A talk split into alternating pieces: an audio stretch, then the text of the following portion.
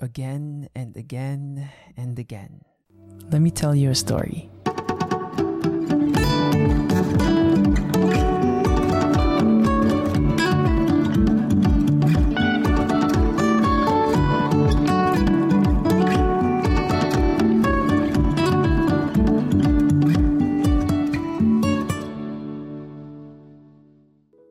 Hey, friends, welcome back to the podcast. Five words to remind us that we don't need too much to do much. Again and again and again and again and again and again and again and again.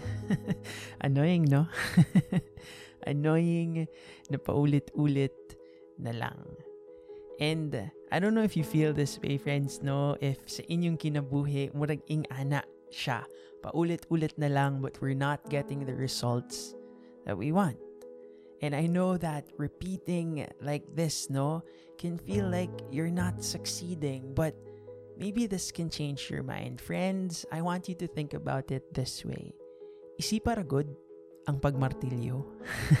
Funny, weird, but serious ko. Because think about it, the first time you hit the nail, it doesn't go in all the way, di ba? And the second time, mm, wala gyapon. The third, maybe. But also, maybe not.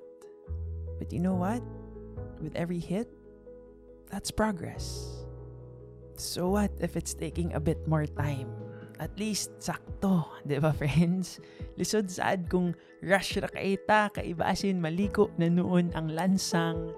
And because of that, useless na noon tanan imong effort. I know, friends, I know it sucks when that happens, but sige lang.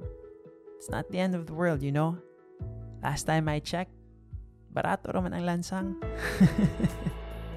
I know, analogy lang ni friends, no? But this is life, really. Paulit-ulit, pero worth it. So try to look back right now sa imong ginagihan. Paulit-ulit ba? Oo. But it's not because you're failing it's because you're getting there. Again ha, kung paulit-ulit man, it's not because you're failing at what you're doing, but it's because you are getting there. Step by step. Again and again and again. Always remember, pwedeng magkamali, pero pwede ring bumawi.